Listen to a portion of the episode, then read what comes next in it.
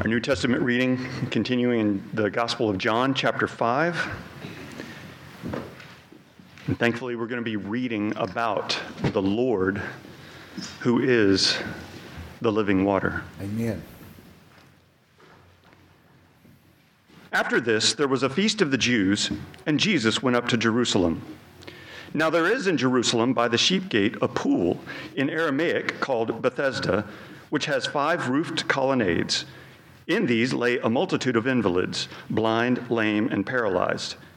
One man was there who had been an invalid for 38 years.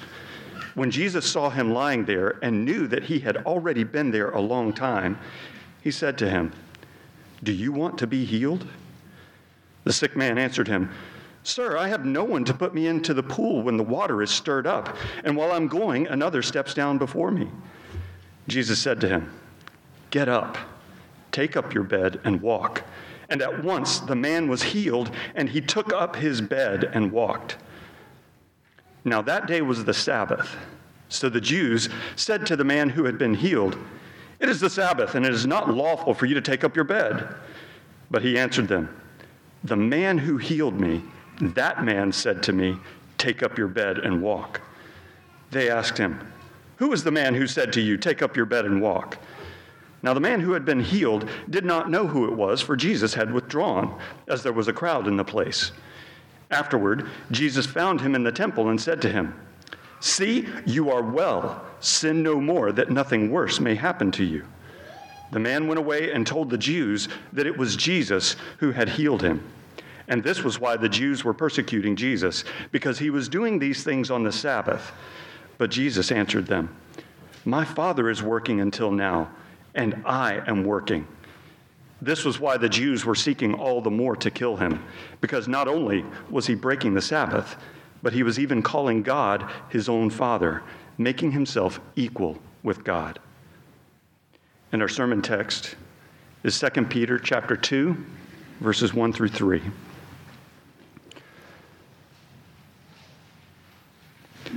But false prophets also arose among the people just as there will be false teachers among you who will secretly bring in destructive heresies, even denying the master who bought them, bringing upon themselves swift destruction.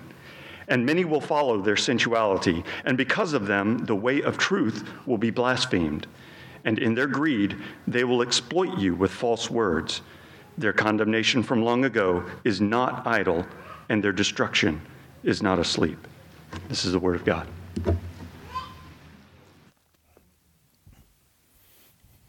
Amen. Thank you, Ray. Thank you, music team. It is good that we are here. Praise the Lord. Last time we looked at Peter's words, which put forth the great doctrine of the inspiration of Scripture at the end of verse 1, uh, and how the written word is more reliable and more trustworthy than our experiences. If you missed that, I encourage you to go to our website or uh, to our YouTube channel and listen to it or watch it. Uh, because the inspiration of Scripture is a key doctrine that every believer needs to embrace and strive to understand. Today, we begin our study of chapter 2, uh, remembering, of course, that in the original documents, in the original manuscripts, there were no chapter divisions. So this is flowing right from what we've just studied.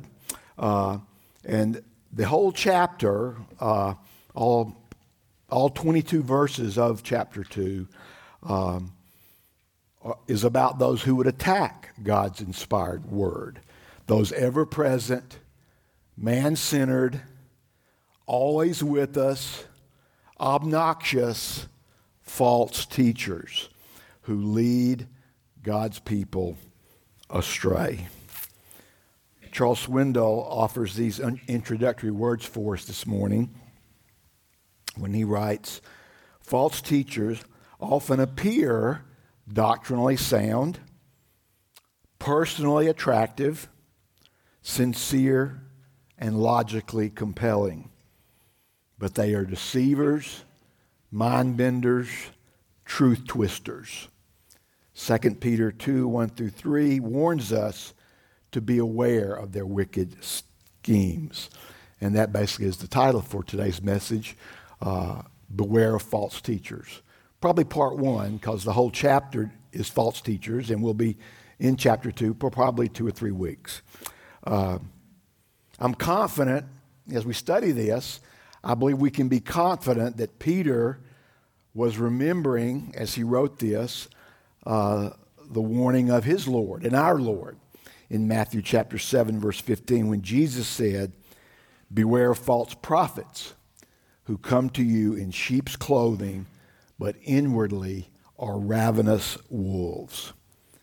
So, for the next few weeks, we'll be looking at Peter's words about false teachers. So, let's begin this morning and ask God to help us. Father, it is so good that we are here. Thank you for calling us together this morning and drawing us here to this time of corporate worship. Help us now to worship you by the way we listen, by the way we listen to your word preached. We ask, Father, that the words of my mouth and the meditation of our heart together, corporately, will be pleasing to you, our rock, our redeemer, our truth teller our Lord, our Master, our Savior, living waters. Oh God, let us come and drink today. Drink thirstily and joyfully as we take in your word. Speak to us, Father, for your servants are ready to hear. In Christ's name we pray. Amen.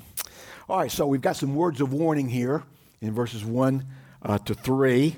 And uh, we've got about five of them for you this morning if you're using your seat saver. Um, so uh, the first one is false teachers will dwell among our unsuspecting churches. False teachers will dwell among our unsuspecting churches. We see that in the first part of verse 1. But false prophets also arose among the people just as there will be, will be, there will be false teachers among you.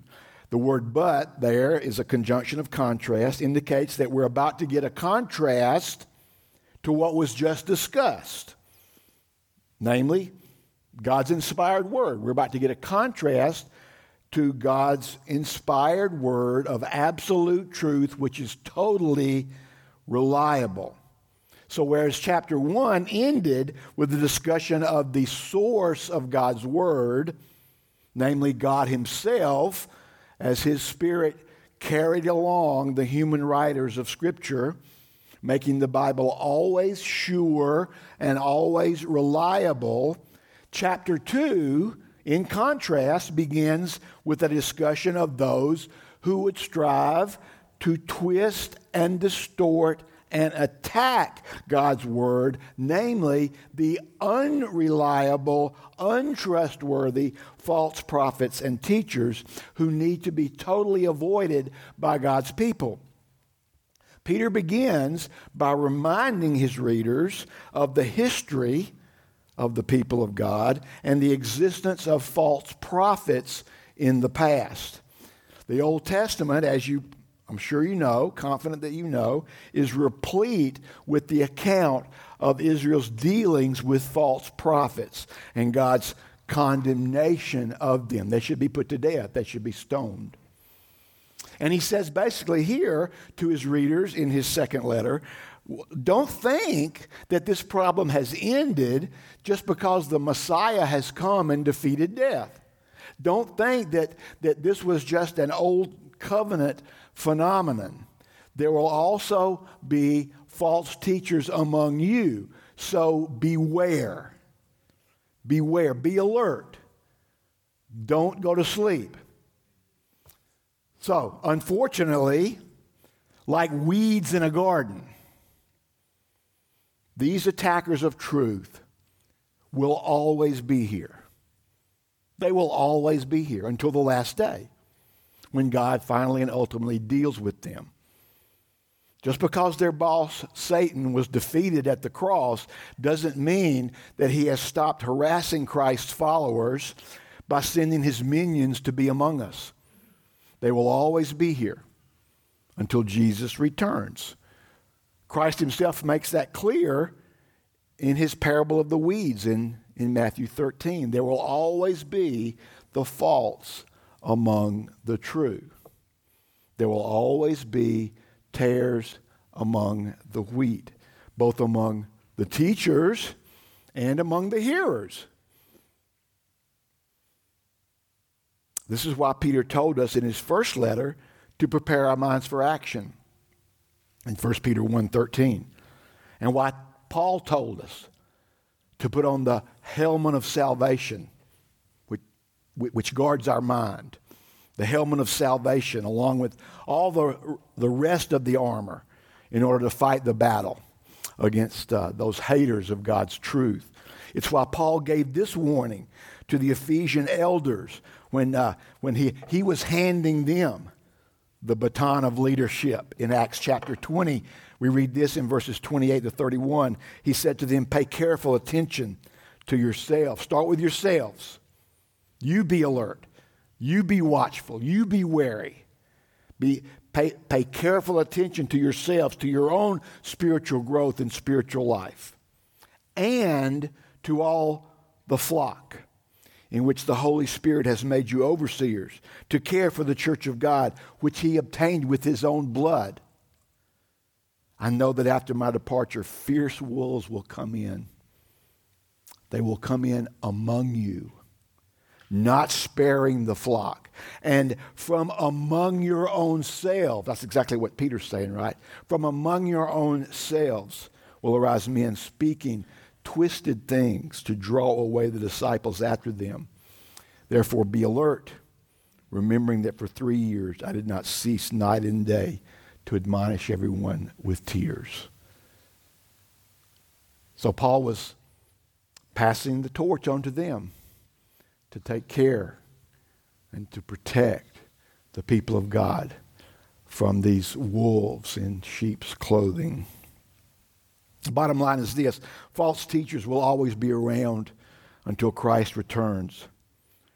Heretics who deny the deity of Christ. Hucksters who diminish and or misrepresent Christ's atonement.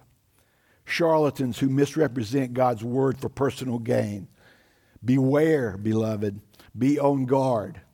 Guard the truth. Don't fall for their lies. Be careful of who you click on on the internet. Don't even tolerate them. John MacArthur gives this pointed warning quote, ironically, many in today's church do exactly the opposite, tolerating any teacher who claims to be a Christian, regardless of the content of his teaching. Such mindless acceptance in the name of love and unity has tragically produced a careless indifference to the truth.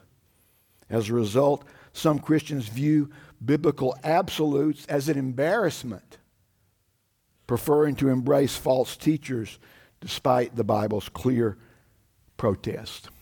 End quote. So, dear church family, false teachers are among us.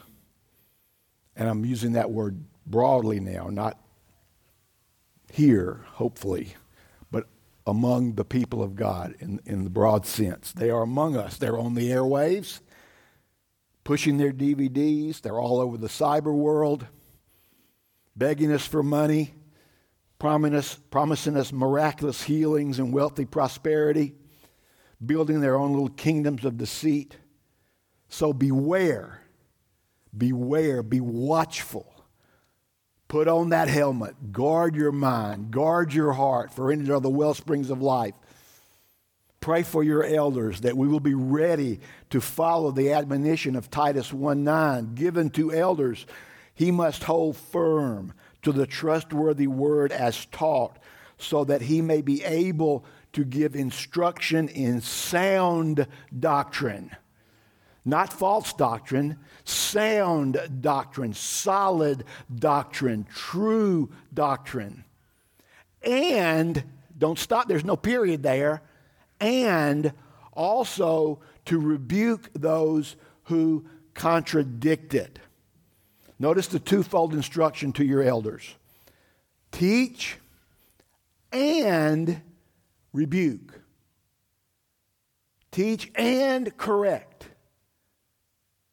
Teach and call attention to the error, which sometimes involves naming names. And for some people, some reason, some people don't like that. They get all upset about that. I mean, I was accosted one time right here before the Lord's Supper after a message where I named a name and just, you know, just attacked verbally right here trying to come to the Lord's Supper. Hey, please, okay, uh, let's we can meet out in the parking lot if you want to. But anyway, wh- let me come to the Lord's table right now, okay? Paul named names. You look to the Old, New Testament; names were named of false teachers. So we can't shy away from that. How, how, are we going to protect you from them if we don't tell you who they are? okay, so that's the first warning. Uh, false teachers will dwell among unsuspecting churches. Number two, false teachers will distort our undefended beliefs. They will, into verse 1, they will secretly bring in destructive heresies. Another translation, they will sneak in alongside you. They will slyly enter local bodies of believers with teachings designed to wreak havoc and destruction in the spiritual lives of God's people. It will often be subtle, it will be dressed up with bits of truth, it will be a mixture of false and true. Proper biblical words will be used improperly. They will use the right words in the wrong way. And if we're not guarding the truth, if we are not discerning, false teachings will take hold and weaken the body of Christ. Listen to Jude's words in his little letter in verses 3 and 4 of Jude. He writes this Beloved, although I was very eager to write to you about our common salvation, I found it necessary to write appealing to you to contend for the faith Contend for it, fight for it, defend it. Defend for, not contend for faith, contend for the faith. That little definite article is huge. It means the revealed faith, the revealed teachings of the Word of God. Contend for the faith, the one and only faith that was once for all delivered to the saints. Why? Well, for, which also, as we all know, means because. For certain people have crept in unnoticed, who long ago were designated for this condemnation. Ungodly people who pervert the grace of our God into sensuality and deny our only Master and Lord, Jesus Christ. Now, you read that and you say, man, Peter, it, it sounds like Peter might have read Jude's letter. And in fact, one commentator writes this Many of the examples in this chapter are taken from the book of Jude. It is very likely that Peter had a copy of Jude and referred to it constantly while writing this part of the letter. And the evidence for that looks pretty compelling, doesn't it? Look at the similarities in wording. Jude says, uses the phrase, crept, they crept in unnoticed. And Peter says they secretly bring in. Pretty synonymous, right? Jude says, long ago were designated for this condemn- condemnation. And Peter writes, their condemnation from long ago is not idle. Jude writes, they deny our only master and Lord. And Peter writes, denying the master who bought them. And when I get to heaven, I'm going to say, Peter, why did you say bought them? That's, that's caused us a lot of trouble in this day, and we'll get to that in just a minute. Um, Paul closes his first letter to his disciple Timothy like this in 1 Timothy chapter 6, verses 20 and 21. Oh, Timothy, guard the deposit entrusted to you. Avoid the irreverent babble and contradictions of what is falsely called knowledge.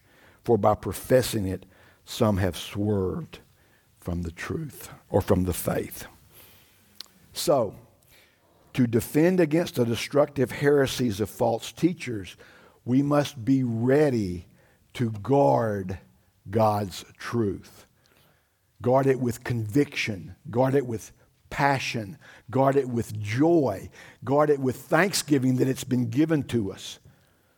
We must be ready to contend for the faith.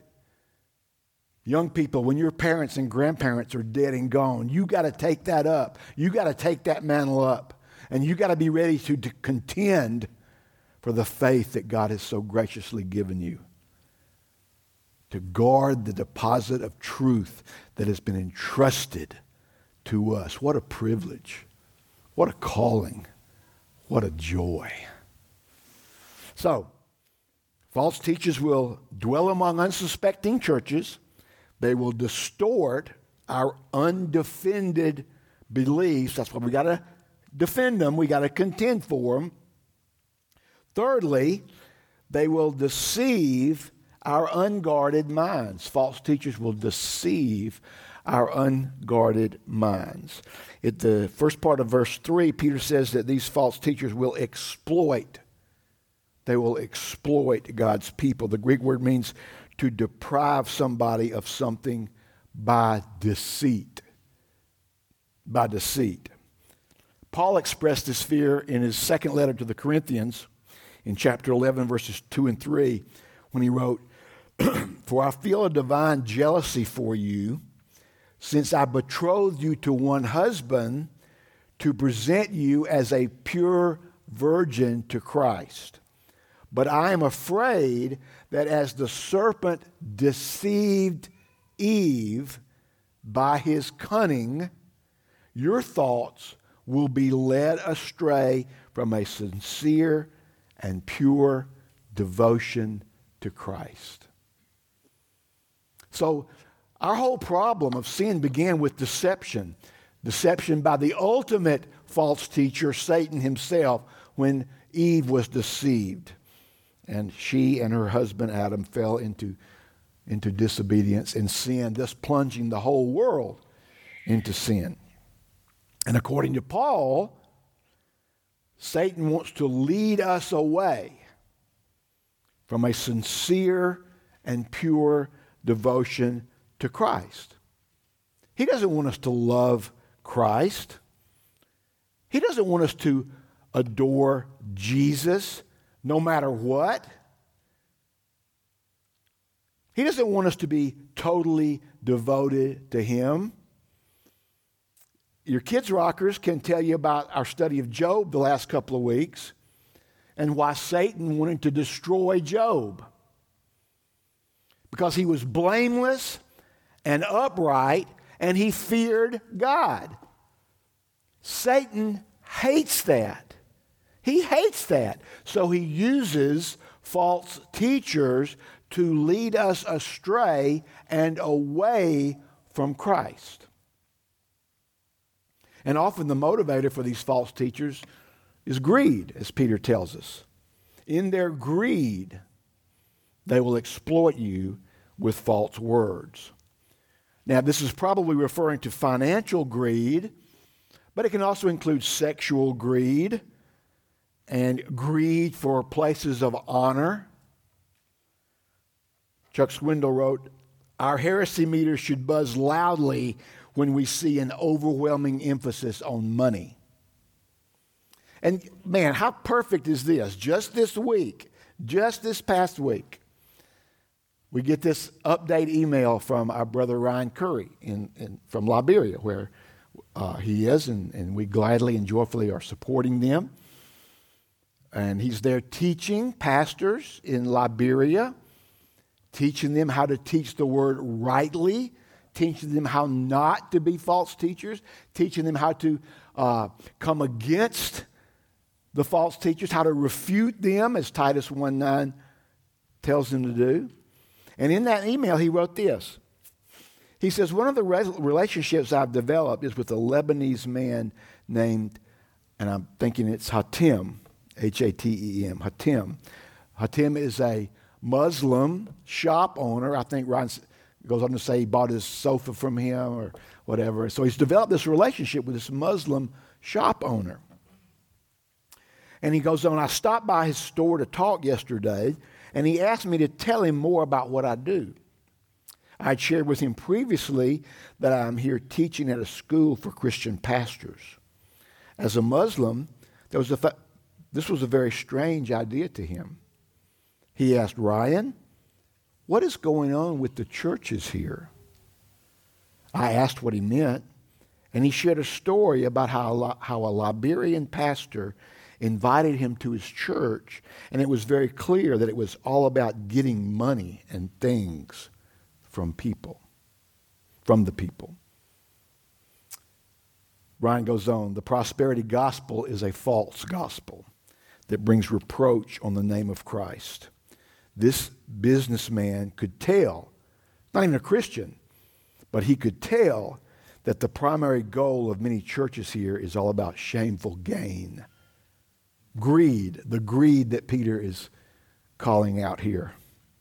I told him that this issue is the very reason we are here in Liberia. Aren't you thankful? Aren't you thankful that they're there? Aren't you thankful to be partnering with them and to be helping them in that?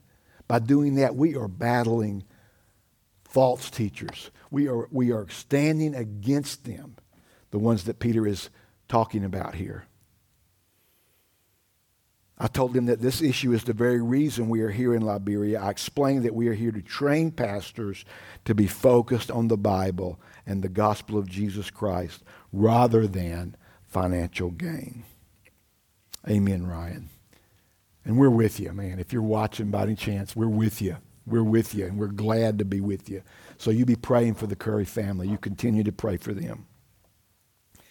Fourth warning Fourth word of warning that Peter gives us in verse 2 false teachers will defame, they will defame our unashamed lifestyle. It says, Many will follow their sensuality, many will be sucked in, and because of them, the way of truth, the way of truth, i.e., the Christian life, will be blasphemed, slandered, libeled. So, even though we are not ashamed of the gospel, nor are we ashamed of Jesus Christ, even though we are not ashamed to proclaim the truth of God's word without compromise, without watering it down, because of false teachers who claim to be on our side who claim to be believers, who claim to be Christians, who claim to be followers of Christ. The way of truth, our way of life, our way of belief will be blasphemed. The Christian life will be slandered. Followers of Christ will be mocked and ridiculed including us, because of kooky teaching and outlandish claims. We get thrown in with them. So please realize that. That's why we can't turn a blind eye to it. We have to call it out. Just like Titus 1 9 says.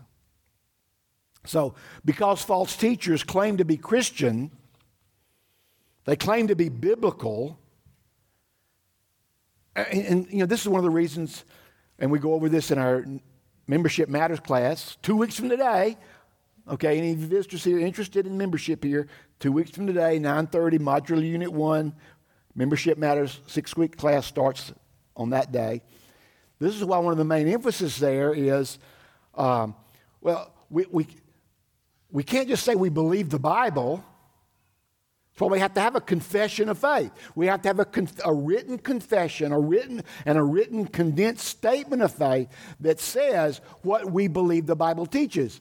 We can't just say we believe the Bible because Benny Hinn says that. Joel Osteen says that, okay? We can't just say it that, that way, sadly. We have to put down what we believe the Bible teaches in the major areas of life, okay? Obviously, our statement of faith, the shorter statement, or our longer confession of faith that we've adopted, the 1689, doesn't cover everything in the Bible, but it covers the major points of doctrine. And it tells you clearly what we believe about these doctrines, what we believe the Bible teaches about these things. And that's why we have to, we have to do that because of false teachers. That's exactly why we have a, we've adopted a confession of faith. We've latched on with our forefathers from the 17th century, and while we have a statement of faith, which, which would be the first thing we would give to a, an inquirer about our church because it's shorter, easier to digest. And if you want more detail, then you go to the 1689 to see what the detail is. Okay? But false teachers is the very reason we do that because false teachers say they believe the Bible. Okay? With me? Amen. All right. So, because false teachers claim to be Christian, the world, the world, one of our three enemies, right? World, flesh, Satan. The world lumps all Christians in with them. Yeah, not fair, but, but we don't want fair, right? Fair would be hell for every one of us. But that's just the way it is. That's just the facts of life. We're lumped right in there with all the kooks because they claim to be Christians. It's sad. It's sad. False teachers give the body of Christ a bad name. And in doing that, Jesus himself is blasphemed. Now, why can I say that? I can say that because of what Jesus said to Saul of Tarsus in Acts 9 when he blinded him, knocked him off his horse, and saved him. He said, Saul, Saul, why are you persecuting Christians? No, he didn't say that, did he? No, he said, Saul, Saul, why are you persecuting me? So, blasphemy against Christians because of false teachers is blasphemy against Jesus. Lastly, number five, fifth word of warning. So far, false teachers will dwell among unsuspecting churches.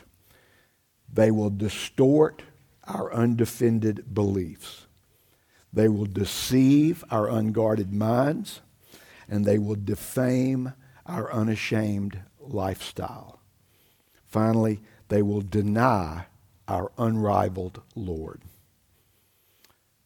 Verse one, end of verse 1 says, even de, he says they are even denying the master who bought them. This is the bottom line. They are denying Jesus. They refused his lordship over their lives. Jesus spoke to this in Matthew chapter 10, verses 32 to 33. He says, So everyone who acknowledges me before men, I also will acknowledge before my Father who is in heaven. But whoever denies me before men, I will also deny before my Father who is in heaven. So people who deny Jesus, either with word or by lifestyle, are not saved. They are not Christians. Denying Jesus equals unsaved, not saved. You say, I know what you might be saying. Well, but it says he bought them. And this is what I want to talk to Peter about later, okay? Uh, he bought them. He bought, he, they not, they're bought people. They're bought people. This is one of those sticky verses. Uh, that people will often use to push the uh, universal atonement teaching that Jesus died for everybody, but it's up to them. You know, Jesus makes this offer. He paid for everybody, but you've got to put the final key in the final lock to unlock the combination of salvation. What, what, what is this? Is this saying that that he bought them, but then they lost their salvation, or they said no, no thanks, or uh, is it saying that Jesus bought them with his blood, but, but they had the final say and ultimately denied the payment? No, thank you, Jesus. Or is, is it proof, as many, many say, that Jesus died for everybody? He, he bought everyone by paying for their sin with his blood, but everybody has the right of acceptance or refusal. And the short answer is no to all of that. No to all of that, okay? Number one, remember, we interpret Scripture by the entirety of Scripture, right? The analogy of faith. We, scripture is interpreted by Scripture. Scripture is not interpreted by how we feel. We just studied that at the end of chapter one. No private interpretation. Scripture is not interpreted by how we feel or what we think this means or what does that mean to you or we don't pluck one verse out and build a whole doctrine on it like many have done with this verse. See, universe, Jesus bought everybody. Well, not according to other places of Scripture, okay? So, number one, let's, let's try to deal with the, each one of them. First, true saints will persevere. They will persevere to the end. A genuinely, genuinely saved person will not lose his or her salvation and will not turn it down. Well, now, oh, Jesus, no, I'm decided I don't want to go to heaven. I, uh, you know, never mind. You know, thanks for buying me, but no thanks. No, the Bible is clear throughout. We could name numerous verses. For time's sake, just going to give you one words of Jesus himself, John chapter 6, verses 37 to 40. All that the Father gives me, all the people that the Father gives me will come to me. They will come. Irresistible grace. The I in tulip. They will come. And whoever comes to me, there's the whoever. There's a general call. Yeah, there's a, like, to, at some point today, there'll be, probably be a general call in this message, okay? One day, if not today, the elect will respond to it, the non elect won't. They'll get fairness, they'll get justice. They'll get what they deserved. The elect will get mercy. Nobody gets injustice. Nobody gets unfairness. Nobody's treated unfairly. The wages of sin is death. And fair treatment of that is hell forever. So, dear unsaved person, if that's where you want to stay, then go for it. But I got good news for you. Today's the day of salvation. Today is the day of salvation. Come to Jesus. Come to Jesus by the indwelling power of the Holy Spirit that God gives you when He saves you, which becomes the proof that He has regenerated you. You don't do that to get saved, you do that because you are saved. So, a genuine person will not lose his salvation. I think I interrupted Jesus. Let me go back to the passage here. So, sorry about that. He says, They will come to me. Whoever comes to me, I will never cast out. I will never cast out. You say, well, uh, that doesn't prove anything, but I, I could decide to be casted. No, no, no, no. No, you get a new heart. You get a new heart that loves God and wants to serve God and that wants to grow in the grace and knowledge of who He is. No. He says, For I've come down from heaven not to do my own will, but the will of Him who sent me. And this is, now listen, this answers the question. This answers the guy who says, Well, yeah, I, I know He won't cast me out, but I can decide to walk out. Well, no. And this is the will of Him who sent me, that I should lose nothing I lose nothing. I lose no sheep. No sheep walks away. No sheep strays from the, from the fold, ultimately. I lose nothing. That includes people saying they can change their mind. I lose nothing of all that He's given me, but raise it up on the last day. Dear beloved, if God has given you to Jesus, you will be standing with him on the last day. You can count on it. You can count on it. For this is the will of my Father, that everyone who looks on the Son and believes in him should have eternal life, and I will raise him up on the last day. No one loses their salvation. That's clear. That's the clear teaching of Scripture. And we interpret the unclear that we have here in 2 Peter 1 3 or 1 1 with the clear. It, the Bible clearly teaches that salvation cannot be lost. So 2 Peter 1, 1, uh, 2 1 can't mean that you can lose your salvation. It's got to mean something else. So we keep studying, right? Second, if this is saying that Jesus died for every single person that's ever lived,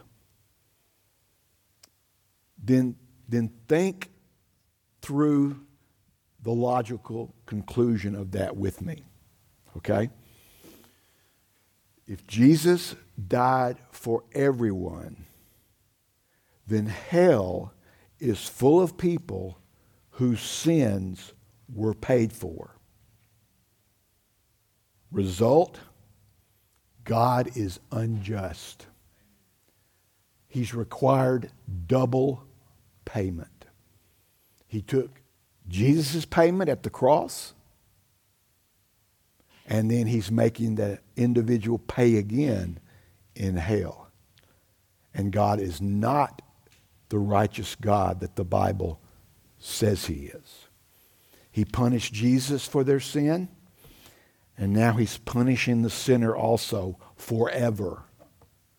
Double payment, unjust God, blasphemy, blasphemy against God. So, what's the resolution to the verse?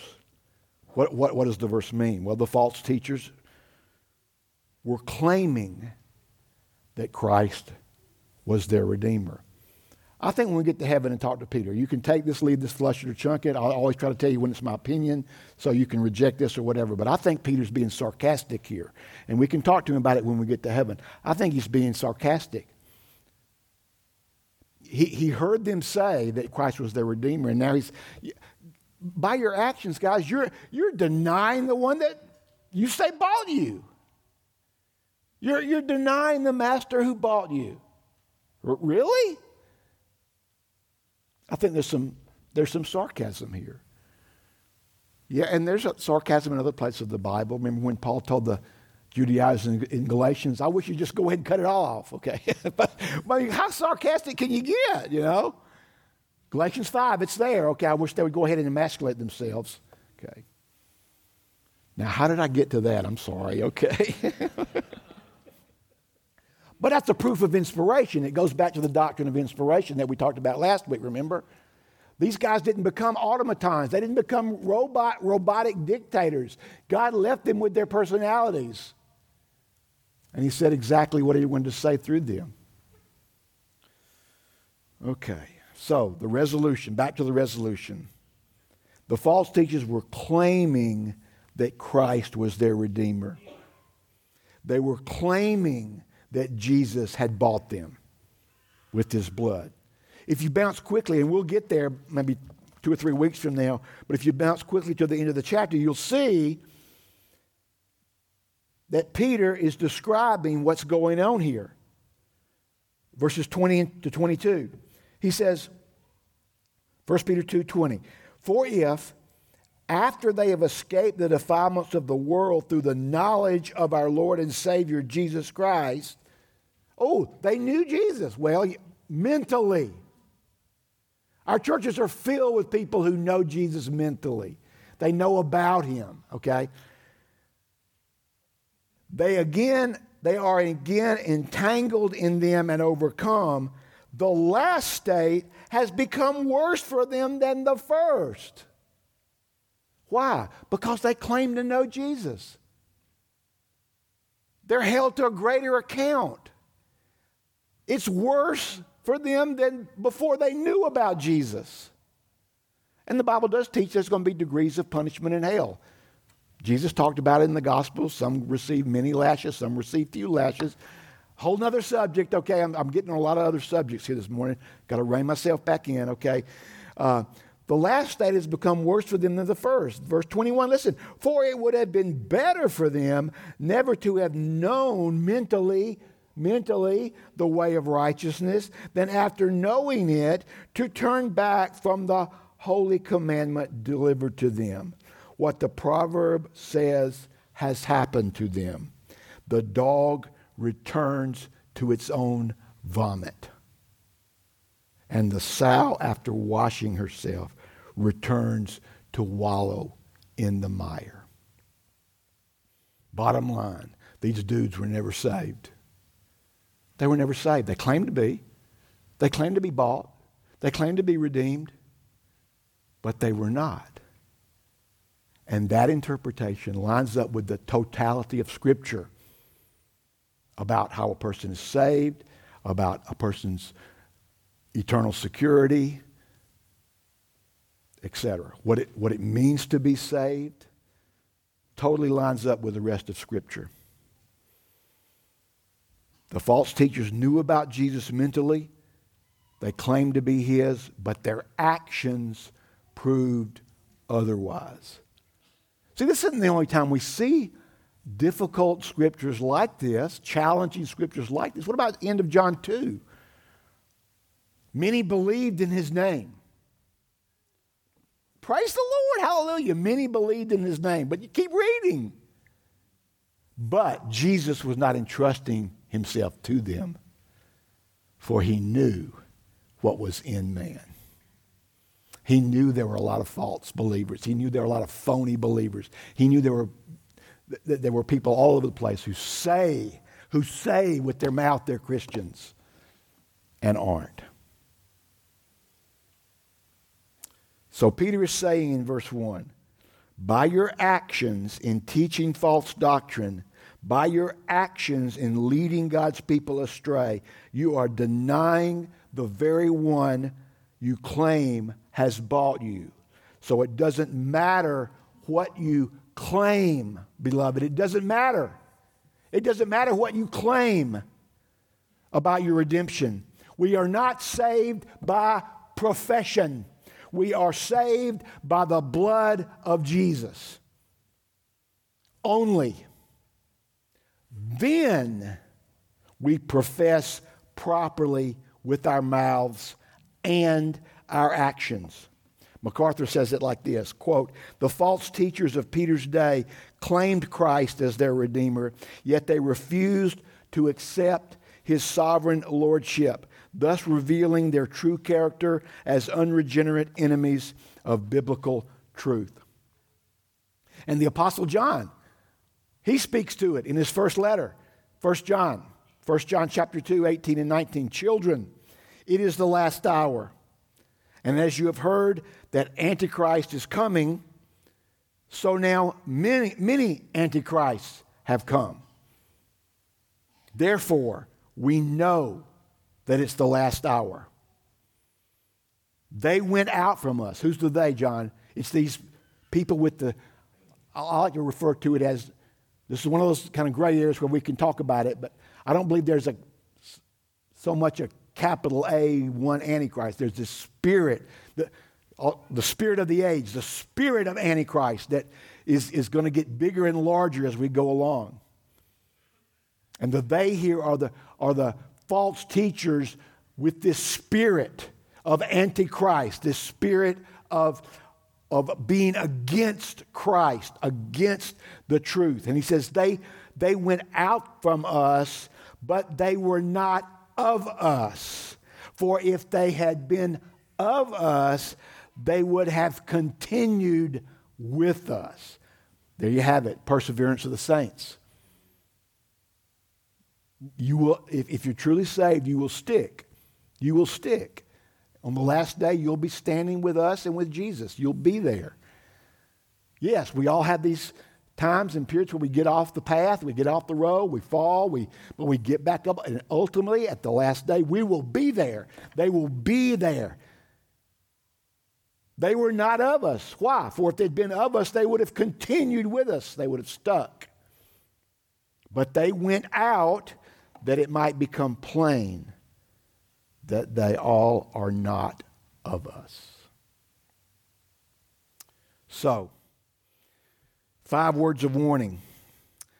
He's also got a word of judgment, some words of judgment. First in verse 1 they will bring upon themselves swift destruction. They're bringing this upon themselves. They will bring upon themselves swift destruction. I love what Simon Kistemaker says in his commentary. He says, The term destruction occurs twice in the last part of this verse. Peter writes that these teachers, because of their anti Christian activities, bring swift destruction on themselves. By furtively entering the church for the purpose of destroying its members with false doctrines, these teachers destroy themselves. Indeed, they are on a suicidal mission. That's ultimately where they're headed. And I guess instead of disliking these people, we need to be sad for them. We need to be sad for them. Yeah, we need to defend against their falsities. Falsities, these their false statements. But we need to be sad for them because they're bringing upon themselves ultimate destruction. These people, these heretics, these false teachers, they will not escape God's judgment. They were condemned in the Old Testament, and they will be held to account under the New Covenant. God's wrath will fall upon them. Jesus, truth incarnate, will have the final say. Hear these foreboding words from verse 3 again. Their condemnation is not idle, and their destruction is not asleep. The day of accounting is coming for them. That's why, beloved, we need to be on the side of truth. Always, constantly, alert, awake, contending for it. Let's wrap it up. As I said earlier, uh, We've studied Job at Kids Rock in the last two lessons. And when you get home today, ask your Kids Rocker what the main lesson of Job is. And if you're sitting with you right now, they can look up at you and maybe say it with me right now. The main lesson of Job, what is it? We do not worship God for what he gives. We worship God for who he is. And your kids know that. Your kids know that, okay? This is why we should strive to teach rightly about who He is. We should teach His mercy and His judgment. We should teach His love, which we so beautifully sang about in that new song. Love that new song. And His wrath.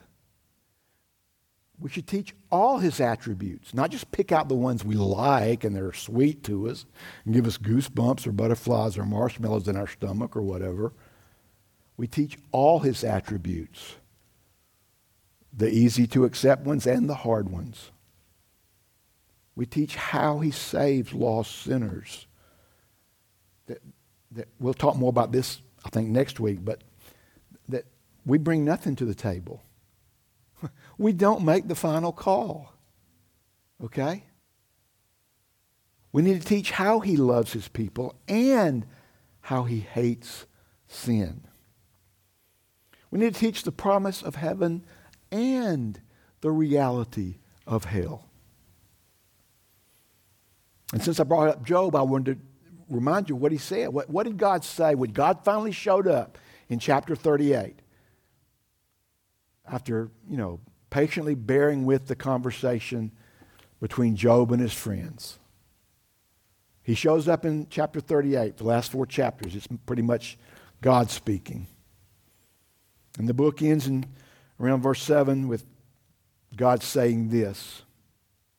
After the Lord had spoken these words to Job, the Lord said to Eliphaz the Temanite, My anger burns against you and against your two friends Why, God? Why? Why, why, why are you so upset? Why are you so mad? Why are you so angry? Why is your anger burning?